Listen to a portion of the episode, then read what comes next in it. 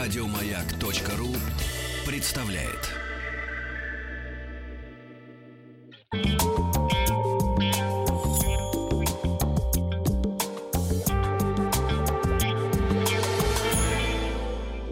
Сладкая жизнь. Нет, не слипнется. Вторая часть текстики у нас. Да уже третья практически. Третья уже да, часть мы текстиков. в первой части посмотрели, что такое капкейки, во второй маффины, а в третьей мы разобрались с кексами. И чем же они отличаются? Потому что многие говорят, это же одно и то же. Но действительно сходство есть. Все эти три вида выпечки могут иметь жидкую начинку или готовиться с различными добавками. Изюм, например, кусочки фруктов, орехи и так далее.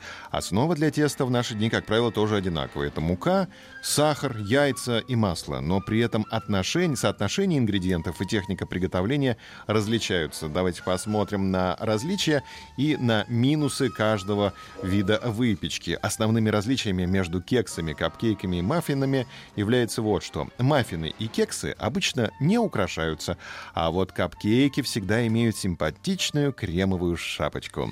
Капкейк — это торт в миниатюре, и для него подойдет практически любой рецепт.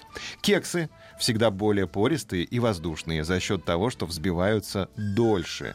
А, маффины всегда более плотные и более плоские. Они могут быть как сладкими, так и солеными. Значит, если тебе попался соленый кекс, знай, что это не кекс, а маффин. Да. Если соленый капкейк попался, тоже знаешь, что это маффин. Да. А если ты видишь маленький тортик, то называй его капкейком и не ошибешься. Это не кекс ни в коем случае. Кстати, я вчера купил коробку кексов маленьких, совсем крошечных, и понял, что это не кексы, а капкейки. А написано там кекс, потому что русская фирма делает. Удивительно. Да, да.